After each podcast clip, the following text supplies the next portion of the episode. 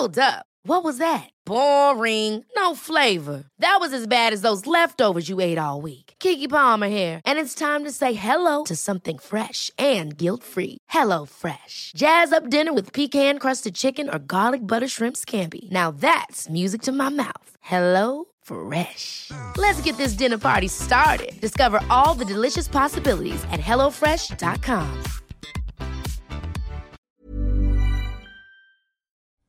The following program contains adult content, explicit language, and sexual themes. Listener discretion is advised. And it contains murder! Lots and lots of murder. You stinking bastard. People tell me, hey, you gotta go die and go to hell. At least I'm not alone. Center for 911, where's your emergency? Oh, this is Sandy. For 31 Rook. Talk to the road. What's the Send the police. Send the police.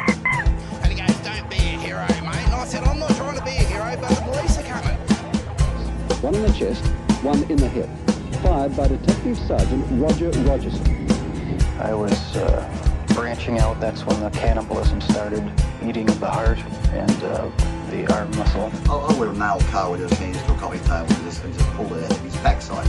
Carl Williams is a wobbly bottom little cherub, cherub face, cherub face little boy who would, who, who would, whose, whose life would be. I'd harm someone each time I'd kill someone. There'd be an enormous amount, uh, uh, especially at first, uh, enormous amount of, of, of horror, guilt, remorse afterwards.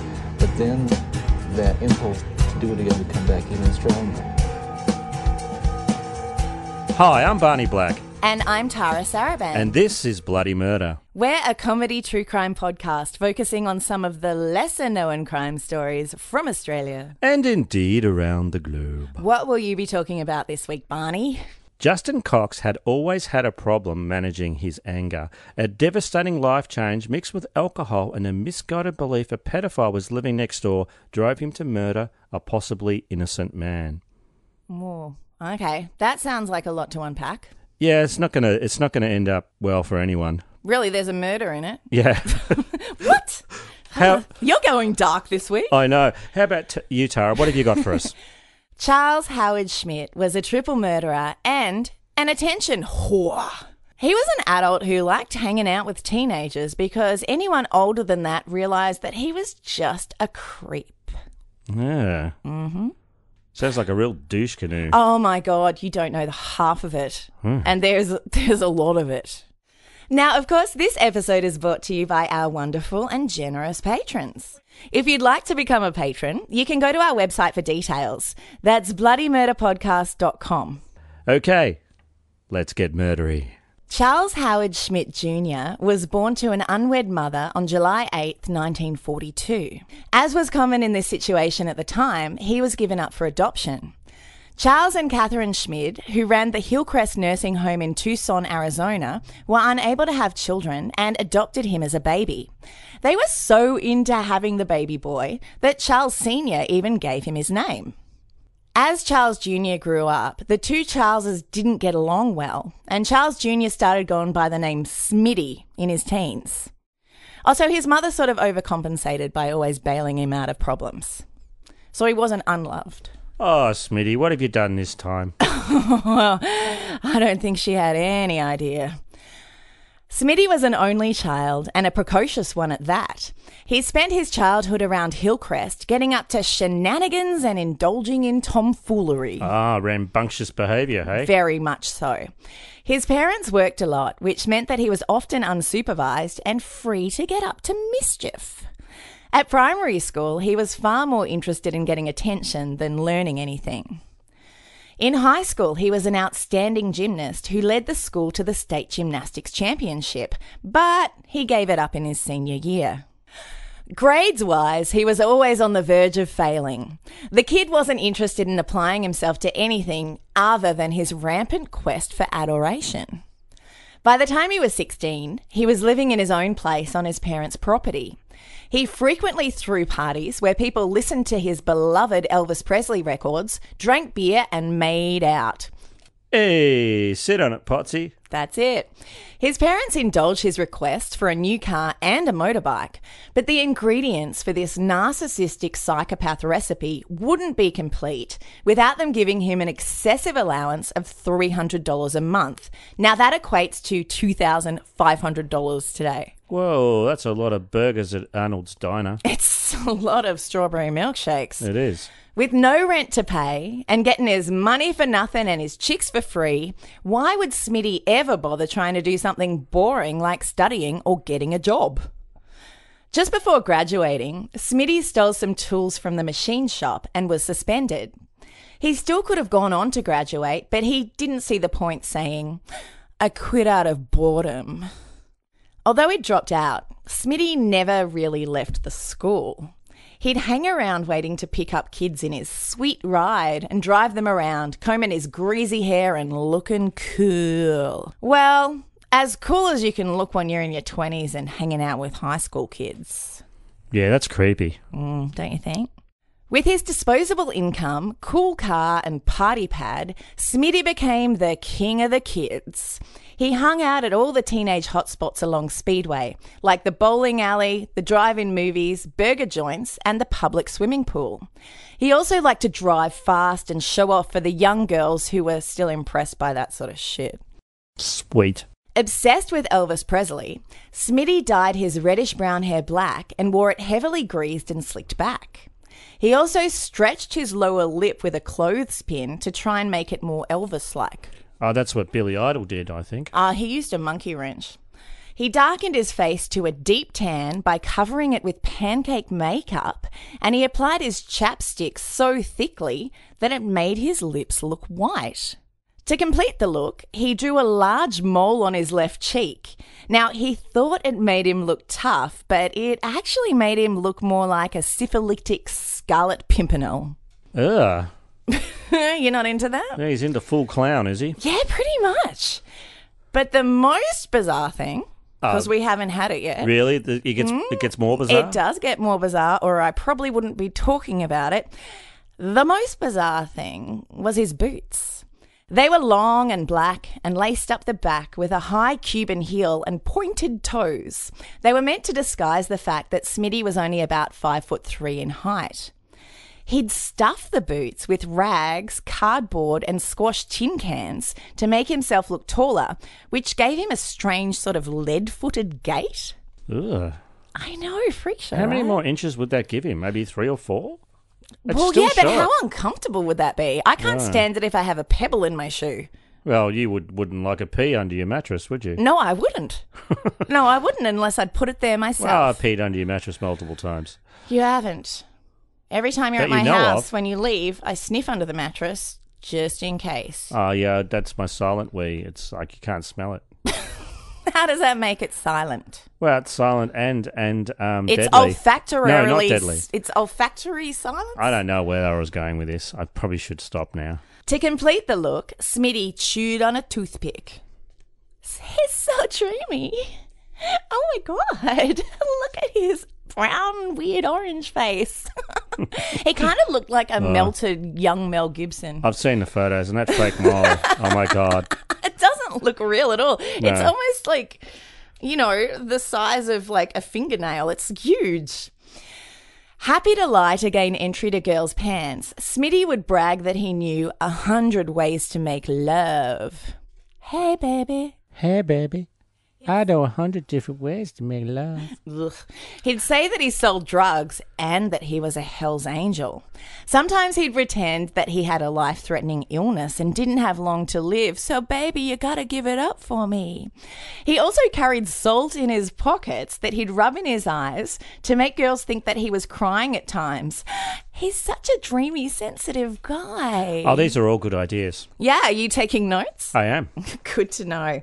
At least if I ever go anywhere with you and something I'm eating isn't salty enough, I'll know where to find some. In my pockets, right? He also liked to impress chicks with his vocabulary by saying wanker shit like, I can manifest my neurotical emotions, emancipate an epicureal instinct, and elaborate on my heterosexual tendencies. Apparently, misusing words is how you got laid in the late 50s and early 60s, for he had no lack of young girls fawning over him. Well, all you have to do these days is just say, "Hey, baby." Shit in the pocket. Oh, and they just form a fucking line to the left, don't they? Ah, yes, Tara. What seemed to attract young people to Smitty the most, though, was his freedom. He did whatever the hell he wanted, whenever the hell he wanted to. He seemed to them like more interesting than anyone else in their lives, and they followed his lead, which is how he got the nickname the Pied Piper of Tucson. Some of the older kids, like the ones who had jobs and some life experience, thought that Smitty was a carnival show creep. But to the young people, he was some kind of folk hero. When Smitty was 21, he learnt that he was adopted. His foster mother gave him the name of his real mother. Now, when he located her, he said that she told him, I didn't want you when you were born, or even before you were born, and I don't want you now. Get out! Before slamming the door in his face. This event seemed to affect him, but he kept his feelings mostly to himself. 15 year old Aileen Rowe was a good student who wanted to go to college and become an oceanographer. She and her mother had moved to Tucson a year earlier after her parents had gotten divorced. Blonde, blue eyed, and pretty, she had the misfortune of attracting Smitty's greasy gaze. The hobbling creeper loved blondes. If a girl he was seeing wasn't a blonde, he'd bleach their hair so they were more to his liking. I'd like to see someone try that on me. Aileen had recently become friends with 19 year old Mary French, who was a girlfriend of Smitty's. Mary didn't do well at high school, and eventually she just stopped going. Mary was often described in the reading I did as being frumpy. Like, frumpy is the worst thing you can be. The fact that she was an asshole with no empathy didn't get said at all. I guess being an asshole wasn't considered as bad as being frumpy. A friend remembers Mary as being fantastically in love with Smitty. She just sat home and waited while he went out with other girls. Well, that sounds nice, doesn't it? It really does. One afternoon, Smitty told Mary to try to persuade Aileen to go out with his friend John Saunders, but Aileen turned down the invitation. John Saunders was an asthmatic, gawky boy with poor eyesight who was picked on and bullied by larger children when he was in school. Rather than learning that people's judgments say more about them than they did him, he instead bullied those who were smaller than him. So, like, you know, kind of a dick. On the night of May 31st, 1964, Smitty arrived at Mary's house with John at his side, as he always was. Earlier, Smitty had been talking about wanting to kill a girl. He said he wanted to find out what it would be like to snuff out a life, and he reckoned that he could get away with it. Rather than trying to dissuade him, Frumpy Mary frumpily complained that she'd tried to get Aileen to come out, but she'd refused. Hmm, hell no. Good girl, Aileen. Ah, uh, yeah, yeah, but nag pow- pester power. Mm. Yeah. After getting Mary to nag her some more, Aileen relented, but she said she'd have to wait until her mother went to work that night. After watching the Beatles on TV, Aileen took a bath, washed her hair, and kissed her mother goodnight. A short time later, Norma Rowe checked on her daughter and found her seemingly sleeping peacefully. She then left for her job as a night nurse in a Tucson hospital.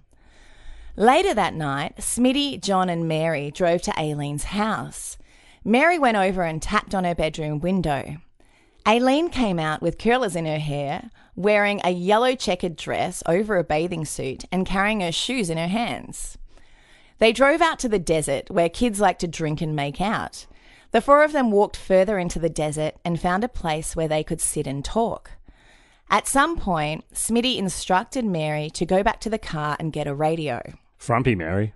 Frumpy, fucking Frumpy horrible Mary waddled asshole back with to the car. no empathy. She waddled back on her fucking asshole frump legs.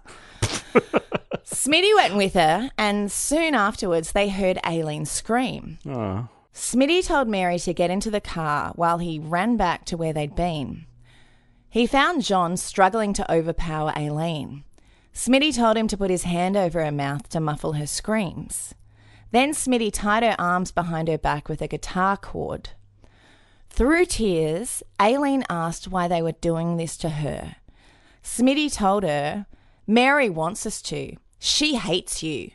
Like Mary ever had a fucking thought in her head one day in her life. Smitty told John to remove Aileen's bathing suit, but John had trouble getting it over her arms as they were tied. Smitty untied her and put her dress on the ground and told her to lie on it. Crying hysterically, Aileen obeyed. Smitty told John to take a walk. After a while, Smitty called for him to come back. When John returned, Aileen was putting her bathing suit back on. Smitty picked up a large rock with a pointed edge and handed it to John. He gave it back to Smitty, unable to go through with their plan. Smitty insisted that John go back to the car and get Mary, but she refused to come. When John got back, he saw Aileen lying on her back on the ground, her face and head covered in blood. Smitty went to the car, kissed Mary, and said, We killed her. I love you very much.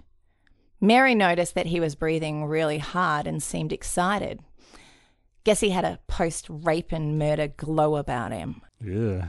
Smitty got a shovel from the trunk of the car and they all returned to where Aileen's body had been left. Using the shovel in their hands, the three losers dug a shallow grave and put Aileen's body, dress, and curlers into it before covering it with sand. Then they went back to the car and wiped it clean of prints. They made up a story that Aileen had agreed to go out with John that evening, but when they'd come by to pick her up, she hadn't been home. The guys dropped Mary off at home and went on their way. The next day, Aileen's mother, Norma, tried in vain to find her daughter and finally called the police. Mary, Smitty, and John were questioned, but they stuck to the story they'd concocted. In Tucson at the time, 50 runaways were reported to the police every month, so of course they decided Aileen was simply one of them. In the year that followed, Norma Rowe contacted the police about her missing daughter frequently, but they had never made any progress on the case. In an effort for someone to take Aileen's disappearance seriously, she even wrote the State Attorney General, the FBI, and the US Department of Health, Education and Welfare. But the heartbroken and frantic woman never received the assistance she was hoping for. Oh, poor Norma. She must have been going through hell. Oh, I know. Oh, also, she'd only been divorced for a while and been in the area for a year and starting a new life. And Aileen's doing well at school and she's a great kid. And Gone. where is she? Where is Yeah. she? I, I bet Norma couldn't think of anything else the whole time. Well, keep going. I want to know if they find her. John Saunders left Tucson to join the Navy soon afterwards and was replaced by a guy named Richie Bruns as Smitty's BFF. Richie admired Smitty so much, he thought of him as being closer than a brother and began to imitate the way he dressed. Oh, dear God, no. Richie was a high school dropout because anyone who's friends with Smitty has to be shit at school. Uh, he'd served two terms in juvenile detention at Fort Grant. All the girls that he'd dated had actually dumped him because he was a, a bit freakily obsessive. Richie and Smitty hung out all the time. Smitty even told him that he'd murdered Aileen Rowe, but Richie thought it was just another one of Smitty's over the top stories. Ah, Smitty, you card. Around this time, Smitty had a genius idea. He went out and bought two fake diamond rings and then proposed marriage on the same day to both Frumpy Mary and a 15 year old girl named Kathy Morath. His plan, right, was to get them to find jobs and have them deposit their salaries in a bank account held jointly in his name so that he could then spend the money that they earned. Well, it's a solid plan, I guess. Yeah, because like the money he has isn't enough for some hmm. reason. You know what? Pancake makeup, not free. No, it's not. No, it's not. No, you have to draw that mole on every day. Oh, I know. Eyeliner, I mean, it's Yeah. costly. Anyway, Frumpy Mary actually did do that. She like started working for his parents in the old people's home and put the salary in the account and he just spent it all. Good times. Frumpy Mary, why are you so frumpy? Grow a brain. Decided frumpy means stupid. Don't know if I'm right. In July of 1965, Smitty noticed a slim, blonde 16 year old girl at a swimming pool. Her name was Gretchen Fritz. The day he saw her, he followed her home and found that she lived in a fancy house in an upper class neighbourhood. Her father was a doctor and a board member of the Union Bank. Gretchen was a rebellious rich girl who cut classes and got expelled from her private school for attempting to rob a liquor store. Smitty met her by going up to her house with a load of pots and pans and pretending he was a travelling salesman. He later confessed that it was all a ruse that he'd concocted in order to meet her. She was suitably impressed. Get out of here, you fucking gross ass stalker! Is not what she said. Gretchen and Smitty started hanging out together as a couple, even though Smitty was still engaged to Mary and Kathy. Kathy eventually gave the ring back. It took the 15 year old to, like, you know, figure this shit out. Yeah, that's a wise decision, Kathy. Yeah, good one. Ah. Of their relationship, Richie said he and Gretchen were always fighting. First, she'd get suspicious of him, then he'd get suspicious of her. They were made for each other. Their mutual jealousy led to some regular, intense arguments. Once Gretchen was driving past Smitty's house and she saw him with some other girls. She jumped out of her car and began screaming at him.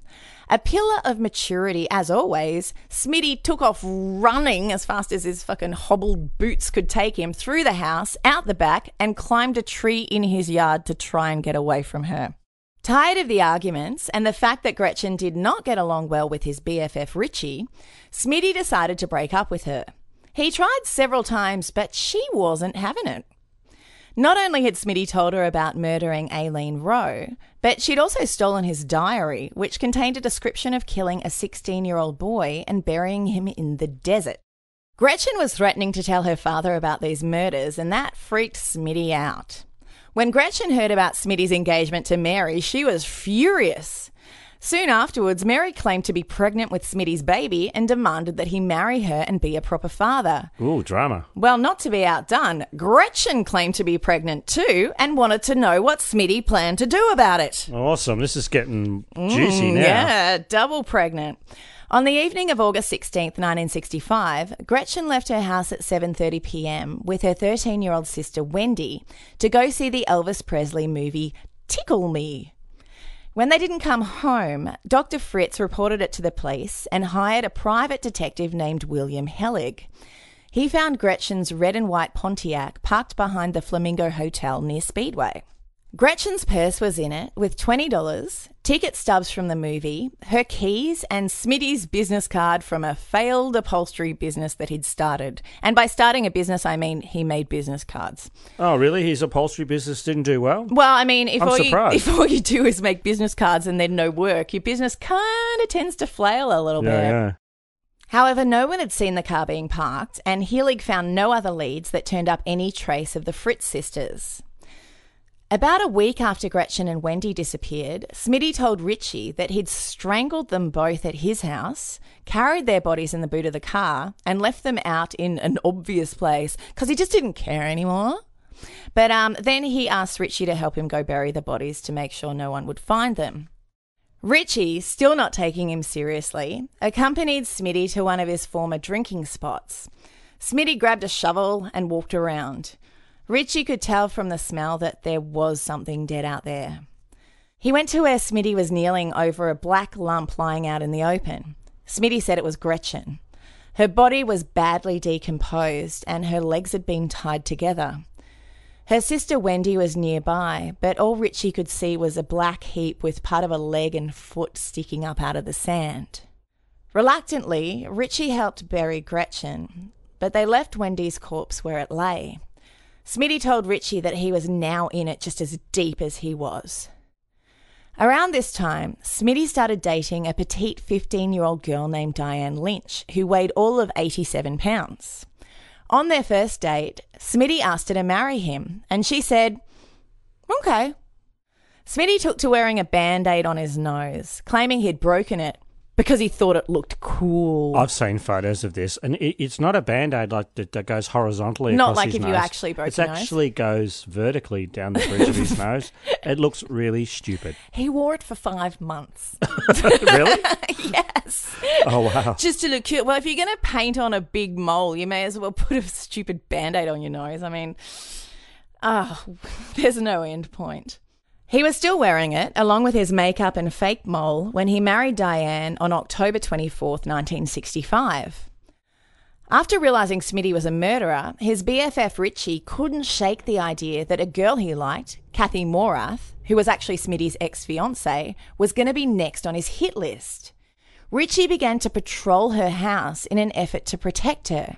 He hung out out the front at all hours, even hiding in trash cans, until people began to be scared of him. Ah, like Oscar the Grouch. Yeah, but like more protective. Ah.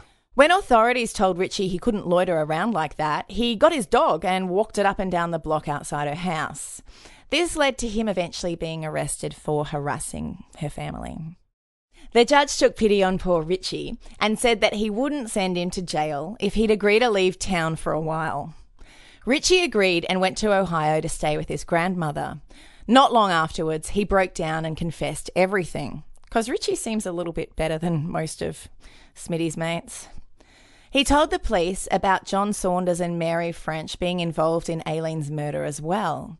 The Tucson police flew him back to show them the location of the bodies, which is how they found the skeletal remains of the Fritz sisters. The police arrested Smitty, who protested his innocence. When he was being booked for the two murders, they asked him to remove his special boots. He argued with them and tried to keep them on, but the police insisted. When he finally took them off, he was quite a few inches shorter. Press photographers crowded around trying to get a picture, so he sat down to hide his petite stature. The contents of his stuffed boots filled two shoe boxes with folded up rags, flattened beer cans, and pieces of cardboard. Maybe he's such a horrible fuck because he's walking around on uneven surfaces like this. Ah. Uneven surfaces like this. I get pissed if I have a pebble in my shoe. Smitty was held without bail. Mary French and John Saunders, yep, French and Saunders, confessed to their roles in the murder of Aileen Rowe. They initially couldn't locate Aileen's body, but they found her eventually. That would have been great closure for Norma. Yeah. I mean, obviously Yeah, not obviously something awful, that she. but, yeah. it's it's definitely better to um Hmm, to to know. not just have her out there somewhere. Yeah, and to know what happened to her. Yeah, even though I don't know how you'd take that, you know. Mm, like I can't imagine. John was sentenced a week later to life in prison, eligible for parole in seven years. Mary was charged as an accessory to murder and with concealing and compounding a felony. Uh, she'd be eligible for parole in five years. She went to Frumpy Prison. She went to frumpy prison for all the asshole frumpy frump frumps with no empathy frump. Smitty received the death penalty for the murders of Gretchen and Wendy Fritz and 50 years to life for the murder of Aileen Rowe. Nobody was able to find any evidence of the boy that he said he killed in the desert, but the desert is a pretty big place. It is. Smitty was in the Arizona penitentiary when he attempted to escape by hiding inside a hollowed out exercise horse. Yeah, well, he'd fit in one. He could like hide himself in a stapler. He was found before he succeeded. His next escape involved a fake suicide, which also didn't work out. In 1971, the state of Arizona temporarily abolished the death penalty, but Smitty was still going to be in prison for 50 years. So he tried another escape and he succeeded this time. Oh, But, but, mm, well, yeah. he You're a was butt. yeah fuck but he was spotted by a railroad worker who'd gone to school with him and who noticed him because of a ridiculous yellow wig he'd put on as a disguise which there are pictures of and i will put them on our facebook page and on our instagram because you're just like why would you do that? He probably would have got away otherwise but i mean i'm glad he got caught because i mm. hate him. Back in prison, Smitty strutted around as if he was superior to the other prisoners. But since they weren't 15 year old girls, they weren't really a fan of his attitude. In fact, two of them gave him a good old shiving for it. He was found stabbed 20 times in the face and chest and lying in a pool of blood. One of his eyes had to be removed. He also had a wound in the right chest that didn't respond to surgery, and he was pronounced dead on March 30th, 1975. Whoa. So it did have a happy ending. Sort of. Well, not for Smitty. Oh, who cares about Smitty? I So they certainly don't. Stabbed him in the eye, hey? And he was in a swimming pool of blood. Pretty much. Yeah. Yeah, the whole time, by the way, his mum was like, "No, it's it's it's he didn't do any of it," and they his folks went bankrupt with, on, with all the like legal costs. Oh, wow. Yeah, yeah. Uh, king of the kids. King of Apparently, the that's kids. what you do. Sounds like an ass. Yeah, yeah, really um different, but not in a good way. So, Barney, what time is it? It's true crime nerd time. True crime nerd time. True crime nerd time. True crime nerd time. I love true crime. True Crime Nerd Time is an opportunity for you, our listeners, to give us your recommendations for anything true crime related. It can be a book, movie, TV series, graphic novel, song, or just about anything that has scratched your true crime itch. Are you itchy, Tara? Because it's about 100 degrees here. It's 105 degrees here, which is like 37 degrees, 38 yeah, degrees. 38 today for Yeah, it's getting Aussie a bit, temp. It's getting a bit sweaty. You can record your voice, just do it on your phone, we'll play it, or write it and we'll read it out. So, Tara, this is actually fake crime nerd time. In that it's somewhat based on a true crime, but it is in fact a work of fiction. That's right. This is from Danielle Mayday, and she writes Hey guys, I love true crime, especially when it comes to Charles Manson, just because how he got all the people just to follow him and do his bidding. So naturally, when I saw a movie called Manson Family Vacation, Oh, starring Chevy Chase. I was intrigued. Yeah, Beverly D'Angelo's in it as well. Yeah, she shows her knockers. It's about this lawyer whose brother comes to visit him in California. Now, this brother is kind of scraggly looking, prefers to sleep out in a tent at his brother's house. Kind of weird. So they decide to go out and see the city, and the brother wants to go see the Tate house and the La Bianca house. While at the La Bianca house, they lie to the person living there and get access to the house. While they end up going out to Death Valley to meet up with a guy the lawyer thinks he is taking his brother there for a job, but no. They come to find out they are meeting up with some Manson followers, and the brother has been writing to Manson while he was in prison. We find out that brother is actually Manson's kid. But hang on, they're brothers though. So do they? Oh, well, so- must have been adopted. Yeah, spoiler alert. Whoops. The lawyer freaks out and takes off. By the end of the movie, the brother goes to prison where Manson is there to meet him, and the brothers make up. It is definitely not what I thought the movie was going to be about, but it was really good. And it Hmm. doesn't have Chevy Chase in it. No, No. I'm glad you enjoyed it, Danielle. Anyway, guys, love the podcast, and I don't think Tara swears nearly enough. That's fucking true. Well, thank you, Danielle Mayday, for sending that in. Thank you, Danielle. And if you'd like to send in a true crime nerd time or a fake crime nerd time, have a look at our uh, website for details on how to do that. That's bloodymurderpodcast.com. Ever catch yourself eating the same flavorless dinner three days in a row? Dreaming of something better? Well, HelloFresh is your guilt free dream come true, baby. It's me, Keke Palmer. Let's wake up those taste buds with hot, juicy pecan crusted chicken or garlic butter shrimp scampi. Mm. Hello Fresh. Stop dreaming of all the delicious possibilities and dig in at HelloFresh.com. Let's get this dinner party started.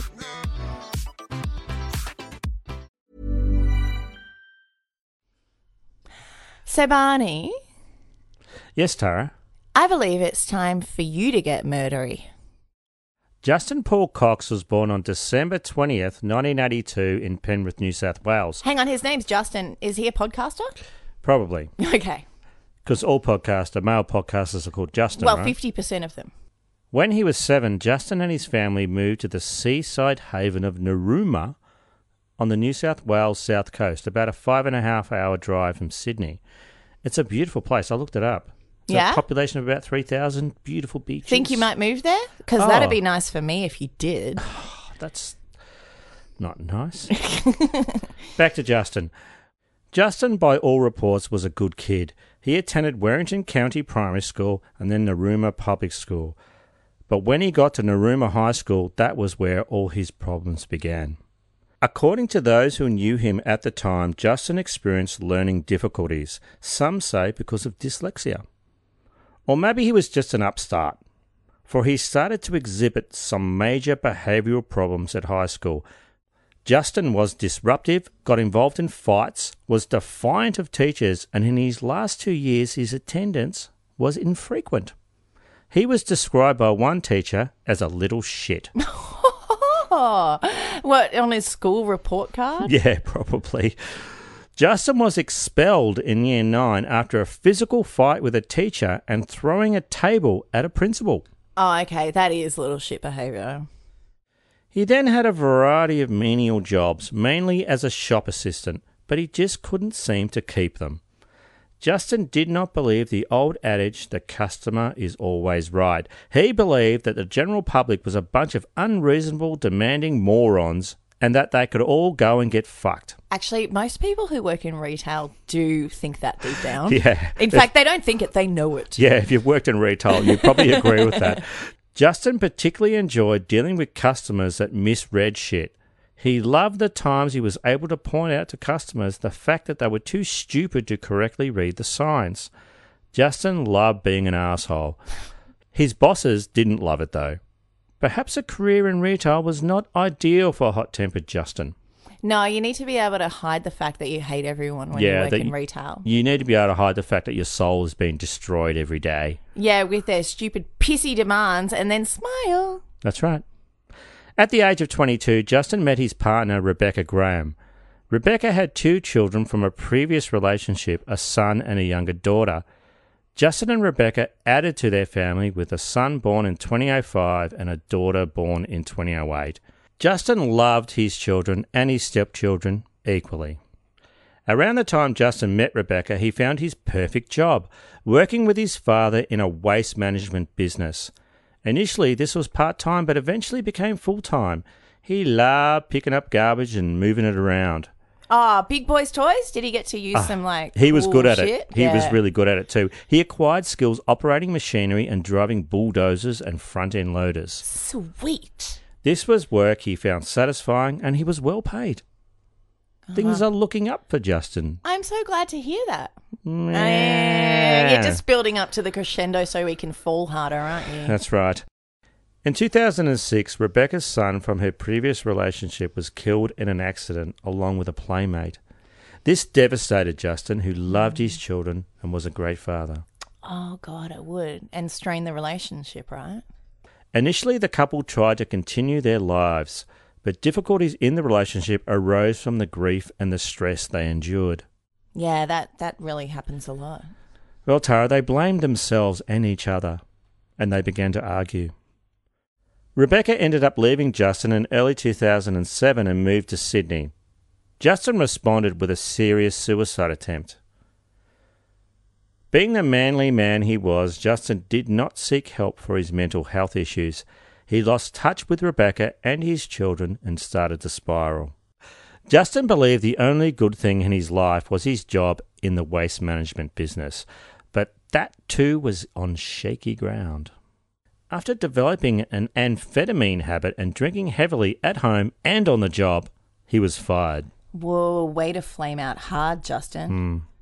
Time for that podcast to start.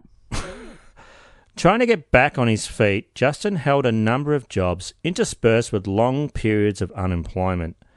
Eventually, he had some fortnightly counselling sessions with a psychologist, but due to money being tight, that only lasted for about four months.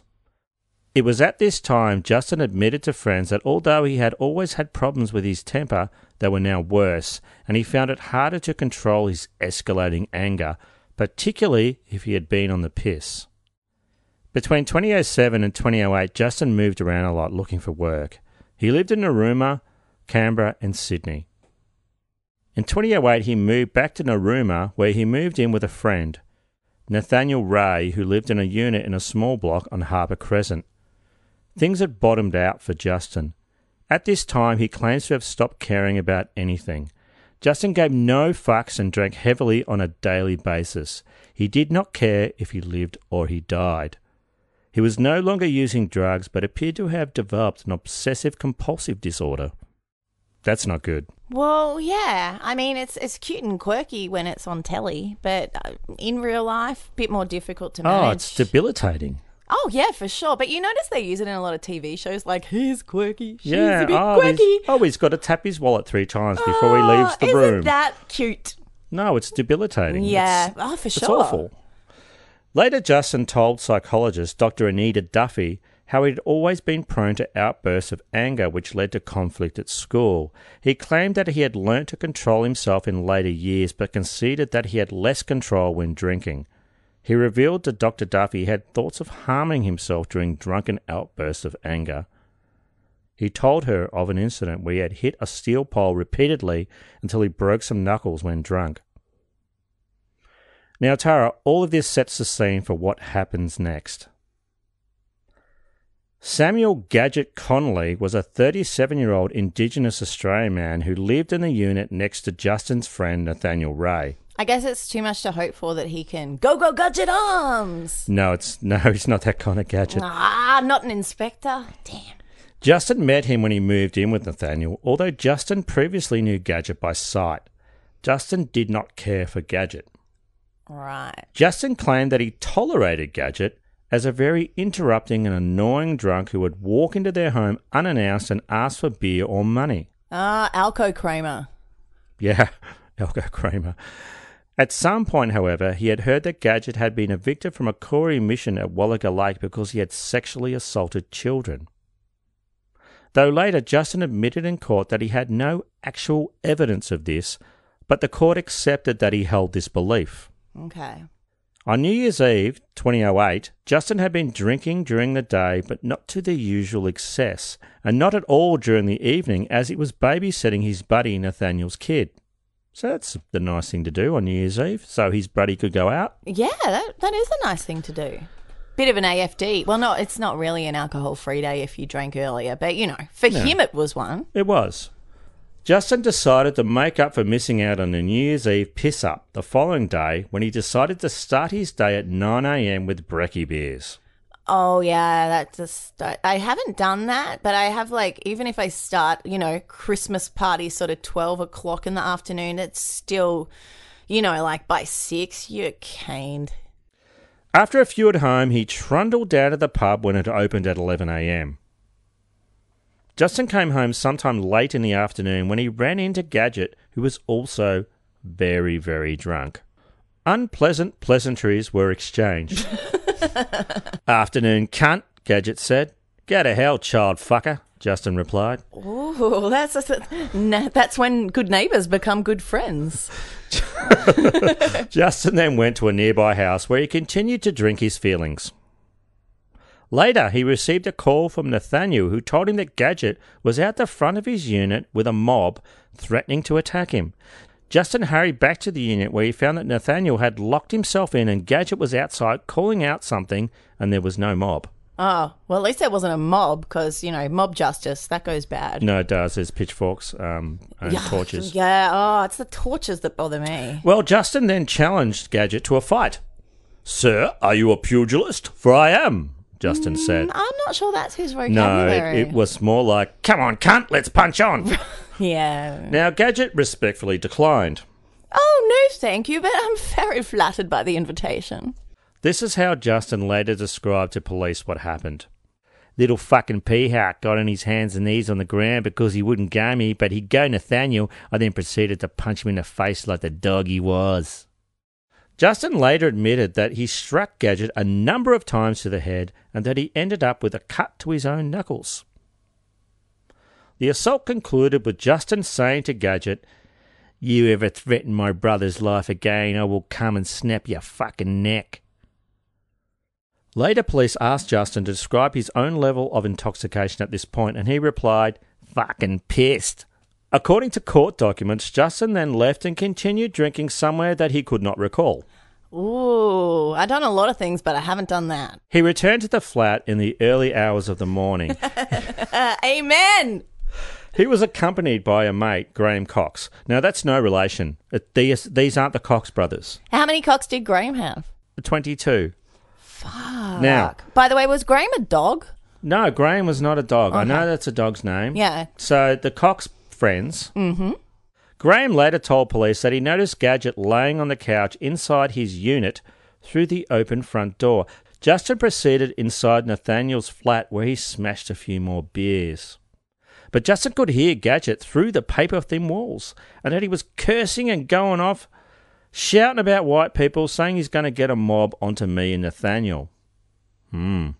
Justin challenged him again to a fight, but Gadget did not respond. Justin then called him a pedophile and later claimed that Gadget admitted that he was one and said, Who fucking cares? Justin then heard Gadget slam the front door of his unit shut. Justin described to police what happened then. I then, in a blind rage, snapped, walked into Nathaniel's room, lifted his bed, pulled out this huge fucking truck wrench. I climbed across the veranda. I pulled Gadget's screen off. I went through his open window and proceeded to beat him across the body while he laid in his couch. He then returned to Nathaniel's unit, washed the wrench and himself, and left. As he passed Gadget's unit, he saw through the window that he was not on the couch and there was a light on in the bathroom. In other words, he understood Gadget to be alive. Oh, okay. Unbeknownst to Justin, he was to die an hour or two later. In his police interview, Justin provided further details of what happened. It was pitch black in Gadget's unit, but after my eyes had adjusted, I could generally make out where he was. As I approached Gadget, I was thinking he was a dirty fucking pedophile little faggot who stuck his dick in a kid. I was not aiming for any particular part of his body and did not know which parts I actually hit. I did not think I hit him in the head because it felt like I was hitting the upper body. I did not want to hit him in the head because I knew that would hurt. He agreed it was foreseeable that he could have struck Gadget's head, and that it was also foreseeable that death or serious injury could result. He struck Gadget five to ten times, and each time his body bounced about a foot off the couch. Although he was very, very intoxicated, he said that he realized what he was doing. Justin told police, I wanted to make him feel suffering like I have. When asked why he hurried away from the premises, he said, I was in a rage. I was skitzing out. Like, I don't know. I just, yeah, that's how I get sometimes. I don't know. Ever since my boy died, I get in his mood sometimes and I don't know what I do. I go overboard. Do you know what I mean? He also said that becoming angry when drinking had been happening to him a lot lately. Someone rolls me up. I just lose the plot. There's no explanation for it. At the end of the interview, when asked if there was anything further he wished to say, he said, Just that I regret it. I'm ashamed and I offer my own life if they want it. The interview with police took place at around midnight on the night of January 3rd, 2009. Justin had been arrested on the morning of January 2nd when he was still intoxicated. He had received legal advice and declined to be interviewed. However, he then made contact with the investigating officers and told them that he had changed his mind and would agree to answer questions. Justin claimed in his interview with Dr. Duffy a few months later in September 2009 that one of the things that Gadget had called out shortly before he went to his unit and attacked him was, Fuck you, Cox, your daughter's next. He claimed that it was this that so enraged him. Police have been called out to the premises at about 8:30 p.m. on January the 1st in response to a complaint by Gadget that someone had smashed the front window of his unit. He attributed this to those cunts next door, but as he did not see who did it, the police would take no action. It was noticed, however, that Gadget was intoxicated and difficult to understand. At about 10 pm, a lady who lived across the road called police to report that Gadget's neighbours were arguing with him and that they had pushed him over. Two officers attended. Justin and another person were identified as the likely perpetrators for what had occurred, and it was intended that police would follow it up in the morning. A neighbour called an ambulance about 4 a.m. When the officers arrived a very short time later, they were told by a neighbour that Gadget had been assaulted about an hour earlier.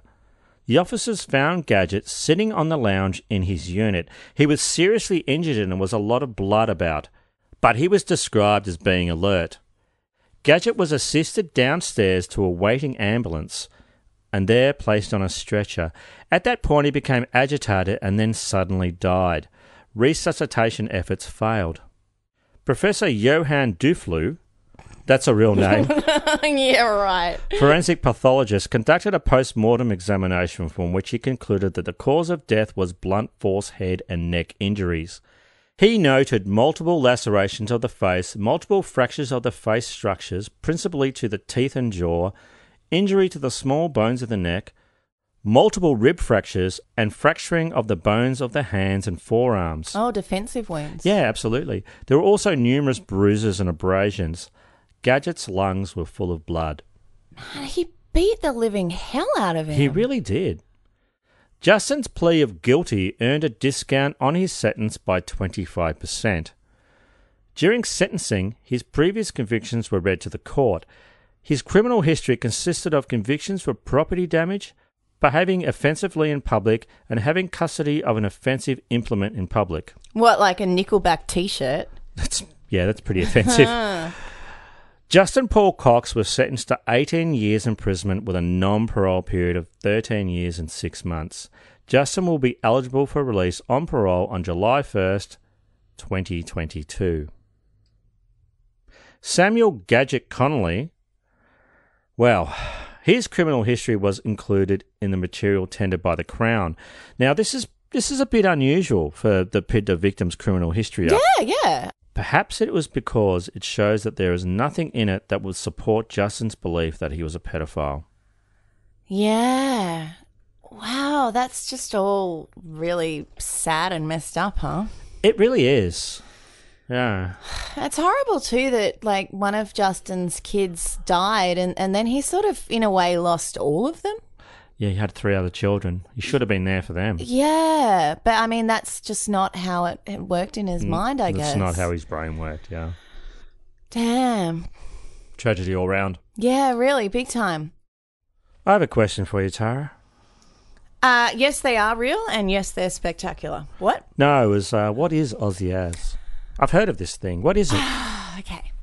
Remember last episode where we recorded with Cambo, and then because I got you guys involved in the Aussie as, I think, uh, like, uh, for some stupid reason, thought you'd remember what it was? Well, Tara, that was our 100th episode. Yeah. Yeah, I mean, 100. It's a big deal. Of course I remember. I remember everything that happened that day. Okay, so we did an Aussie as, and do you remember what it was? No. Oh, God. You're the worst. Aussie as are tales of criminal stupidity with a quintessentially Australian flavour. Yeah, still not familiar. Tell me one. Alrighty. Now, look, I don't mean to come across all Seinfeld, but what is the deal with gender reveal parties? I don't understand why people outside of the family would be super interested. Like, I'm never going to get it. And that's okay because after this, it's not like anybody's going to invite me to one, is it? Well, it's any party in particular, Yeah. really. just anywhere. Just fucking stay home. I'll Uh. pay you. Gender reveal parties seem to have become a thing around 2011. The trend of gender reveal videos began to emerge on YouTube in mid 2011 and continued to grow and grow in terms of views from then on. So it's kind of a recent thing. The early parties were pretty casual. There'd be cake and blue or pink balloons. But today, some of them are intricately choreographed events. Couples are trying to communicate something about themselves and their interests and their, their points of view. Like, for example, one couple arranged for the Ferris wheel at the National Harbour in Maryland to light up in the colour representing their baby's sex Purple. green. Oh. But not everybody is Ferris wheel level classy. Ah, this is where we get the Aussie Yeah. stuff.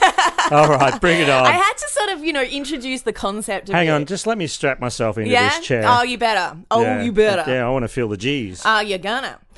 A South Australian couple's gender reveal party took a very boganly dangerous turn after they ditched the traditional cake and balloons in favour of a car burnout that produced pink smoke. oh, classy. I nearly camboed it then. A car burnout that produced pink Yeah. smoke. Fucking sick, bro. In what has been dubbed the most bogan gender reveal ever, the couple decided to celebrate the news of their little baby girl by inviting friends and family to Meningie, which is 150 kilometres south of Adelaide, to watch the colourful burnouts. In video footage, people can be heard screeching with joy as pink smoke billows around the screaming car. Who the fuck are these people? But their joy was short lived as the car burst into flames and thick black smoke filled the air. The South Australian police have reamed the couple for the gnarly stunt. Is that just South Australian Polish? I did that on purpose just to Oh. please you. Oh, okay. Didn't work, did it? No. The South Australian police have reamed the couple for the gnarly stunt, stating that they could have sparked a bushfire. And the public weren't too kind about it either. Ooh, do tell. One Facebook user said, Welcome to the world, little baby bogan girl. And another added, Want to prove to the world that you're a complete fucking bogan? Do a gender reveal burnout. Maybe, maybe chuck in some doughies. Not a good idea. In fact, um, something like this happened in America, and um, there was actually $11 million in damages, and 200 people had to be evacuated from their homes. Oh, forest fire. Yeah, don't Yeah. do fire shit when it's hot and things can burn. Just don't do gender reveals. They're stupid. Oh, look, I don't want to be that harsh because people Really? already assume I am. Um, but, you know, uh, maybe safe stuff. What Yeah. was wrong with the balloons and the cake? Yeah. I mean, come on. Yeah, in a baby shower, everyone gets inappropriately drunk around a pregnant person. Yeah, yeah. Ah. While she sits there, fucking being like, well, it was fun at first, and now I think I want a divorce. Yeah, at least I got lots of presents. Yeah, but still, everyone smells, and I'm so sick of it. That was good. Was it? no, I liked it. I like. Uh, no, the bandits changed. The bandits changed my voice. Oh my god, you sound like a, a fucking geriatric crack whore. Sorry, geriatric crack sex worker. Thank you. That's very nice of you to say that.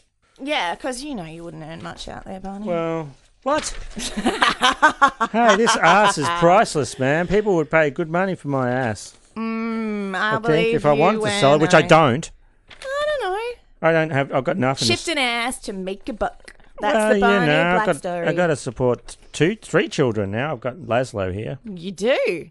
This brings us to the end of the episode. But before we go, we'd like to thank some people who took the time to write us some good reviews. So thank you so much, Hannah Joshua Norris, David Hammond, Sandra Ray, Mervyn Jones, Kim Purple. Oh, we met her at the meetup. She's and her, lovely. and her bub, Bubby Yeah. Sam. and Sherry, Samantha Matt. and Tamara Ann Myers White. Thanks for listening, and thanks to our patrons. If you'd like to support us, visit our website, or if you just want to buy us a drink because we're so thirsty, there's a PayPal donate button there too. And you know who's buying the drinks this week? I believe it's Sarah Sithoff. And Jake Fuck Fuck Nasty. Yeah, fuck nasty, my mate Jake. Thank you so much, Sarah Thanks. and Jake. Yeah, thanks for buying our drinks. Uh, we're enjoying them right now, actually, We- because well- it's, it's hot as balls here. Ah, I know. It's so crazy hot, man. We're, we're, we've been in winter forever and we forgot how to do summer. I've been Barney Black, And I've been Tara Saraban. and this is Bloody Murder. Please don't forget to review us on iTunes or our Facebook page. And of course, rate and subscribe. It really helps us. Follow us on Twitter, Facebook group or page, Snapchat, and Instagram. Check out our website, bloodymurderpodcast.com, for news, galleries, more episodes, and merchandise. We've added a new product to our merchandise Bloody Murder leggings. Ah, I can't wait to get my pair. They're so good. Hey, baby, that murder goes all the way up to your ass. Yeah, that's it does, and Yeah. like even above it, and like up to your waist. Do you want to? Do you want to start with Roger Rogerson on your toes and have Travis the chimp near your crotch? Yeah, I was gonna say, did you put Travis right in the crotch region? Yeah, because no. I would rock a Travis crotch. what am I even saying anymore? Trashy. Thanks for listening. Thanks for listening, and we'll be back soon. Goodbye and adios. And keep kicking against the pricks. So, Tara, we've got a new member of our family. I know, Laszlo. He's the cutest little kitten. So I have to tell our listeners how I presented our new kitten to mm-hmm. my to, to my two sons. They got dressed, ready to go to school. I made them lunches, driving them to school. I said, "We're not going to school today." Ooh, smooth. and they said, "Where are we going?" I said, "It's a surprise." And I took him to the Cat Protection Society, and we got a new kitten. And how did you pick him? Well, he picked us. We wanted to get a girl kitten, but all the girls didn't like it. But this Well, little- I mean, it's kind of like normal, really. Oh yeah, I, I mean this, this little boy who's wandering around my feet right now, he's trying to bite my toes. He uh, just put his paw up on the window and started um, purring. They had they had the intercom on in the room, and they kept lying that it wasn't on, and they were using sonic pressure on my head since 1997. He went, "Hey, baby." He said, "Hey, he said, hey, baby, shit in a bucket, I'm yours."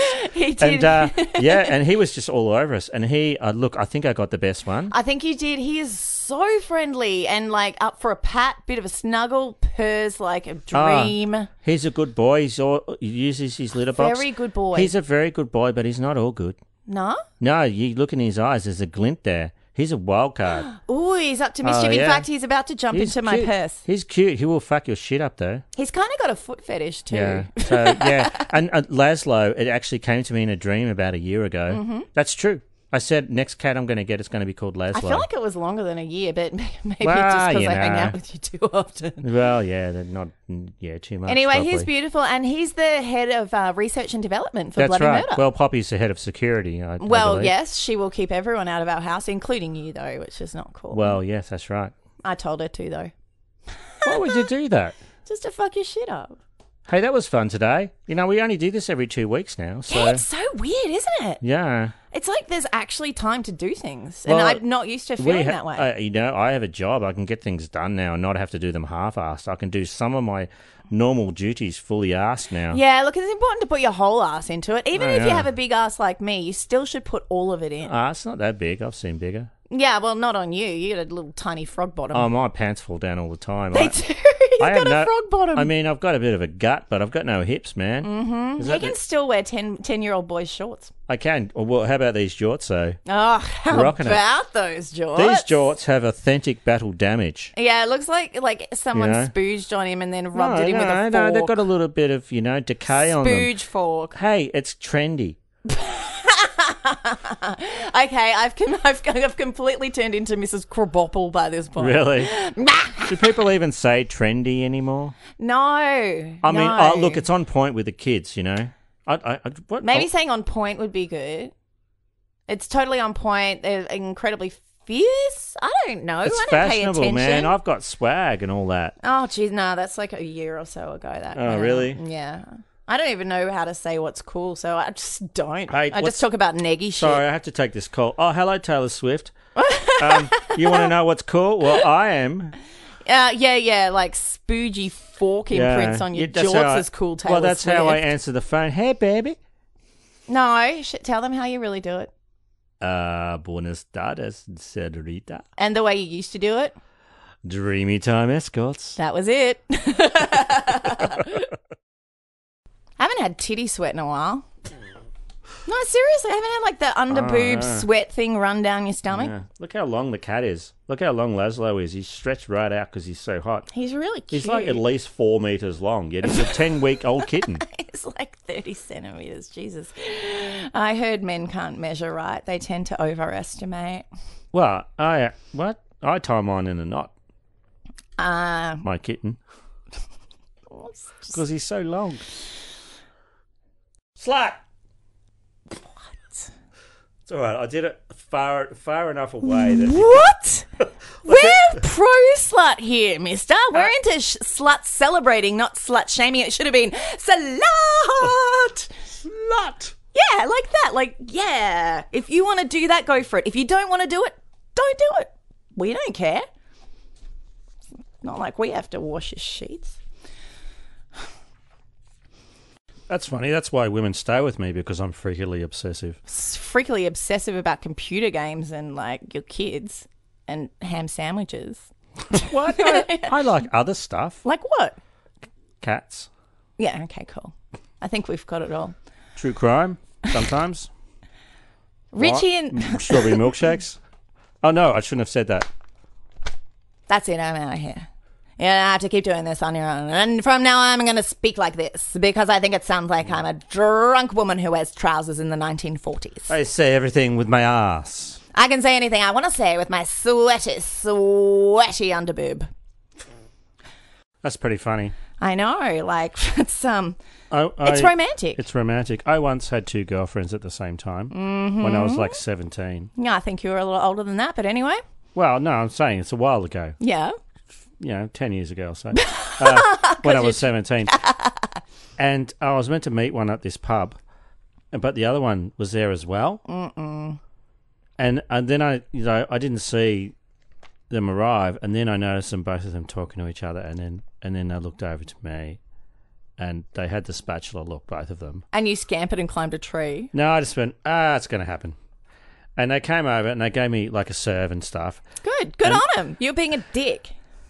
And then one of them um, went away and then came back. She had a jug of beer and she poured it over my head. Wow, she spent money on that. I would have got a jug of water. I wouldn't have spent, you know, what at the time, ten bucks on you. God no. so I, I got drunk after that. I just really drank a lot. You of, just sat there covered in beer, getting drunk. and then I got thrown out because I was covered in beer and drunk.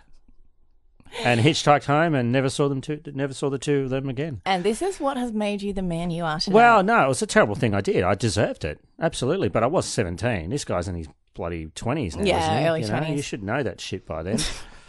nice story though. I like yeah, it. did you like that? I did It's true a story. lot. I'm sure there was lots of illustrations of unicorns too. Oh, I, I think this is mostly I am so great. I am so handsome. Boy, I'm amazing. No one thinks Yeah. like me. And then, like, nonsensical. I've synergized backward, hypothetical, overflow heterosexuality to make me the um, stroganoff that I am. Dear diary, I drew the most perfect mold today, and I got an extra five inches out of packing shit into my boots. Dear diary, I was in the mirror looking at myself and a picture of Elvis Presley, and I decided that I'm more handsome. The judge took pity on poor Richie and said that he wouldn't send him to jail if he'd agree to leave town until he got over his, infit- his infatuation. This infatuation, sneaky fucking prawns, eh? I need to sneeze. That's that's not in the script. Yes, Evil did have a name, and its name was Snart. James. No, his name was Joseph. Who would have thunk that Evil had the same name as Jesus' dad? Weird, right? Yeah, Jesus' dad name was, James. Joseph. It's actually Joseph James DeAngelo. Oh right, yeah, yeah, I get that now. yeah. Uh, Evil Joe. That's what they you- call him. Evil Joe. did you snart? No, I didn't snart. It was just that, a sneeze. Was that the first start of summer? Um, no. I, I think I sweated so much I couldn't possibly snart if I tried. Hey, is, is it true that if you put your finger on your nose, you won't sneeze? Yeah, I have tried that. You know when you're hiding out and there's like bad guys and you have to like not sneeze and you're in a pepper factory and then if you put your finger there and maybe shut your eyes. But if you want to sneeze, you have to look into the light and that'll do it. How many times have you been in a pepper factory? Hiding from bad guys, it happens more than you would actually think. Twelve. 12 T. Hmm. Yeah, at least a dozen, possibly more. Well, you better. I actually feel that like our friendship is based on me smelling your farts in some kind of weird Stockholm syndrome way. I've Well- come to love them and I worship them and I just want to rob banks for them. Well, you don't want to smell them, but No. yeah. But but I can't live without them.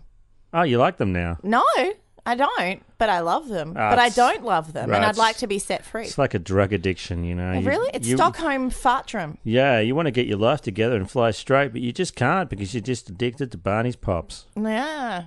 Yeah, sounds true, doesn't it? Around the time Justin met Rebecca, no, that's the same paragraph. Mm, yeah, still a doctor. Still a doctor. From mine earlier. Her father was still a doctor. His father was still a doctor. Initially, the no, that's another paragraph.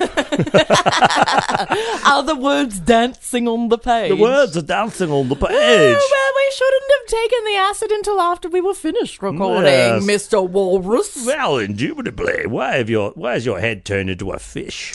I really enjoy the fact that you have octopus arms, Well- and there's more than eight of them. Well, I've got a job out the front of a, a, a car car sales lot. A job out the front of a car. You know, car I'm sales. one of those blowy Oh, stink tube ooh, things. guys. I love those fucking things. Yeah, I like how their arms waggle. I, It was just like it, like it landed as though it was meaningful, and it really wasn't. I loved it. Do it Thank again. you. Rebecca ended up leaving Justin in early 20, th- 20 ta- ta- ta- ta- ta- ta- ta- Oh, woo! Wee! I've got nothing. My bum is leaking and my face is melting. Ah, so now that you're the one doing the reading, are you just bathed in sweat? Oh my god, it's fucking 120,000. I know.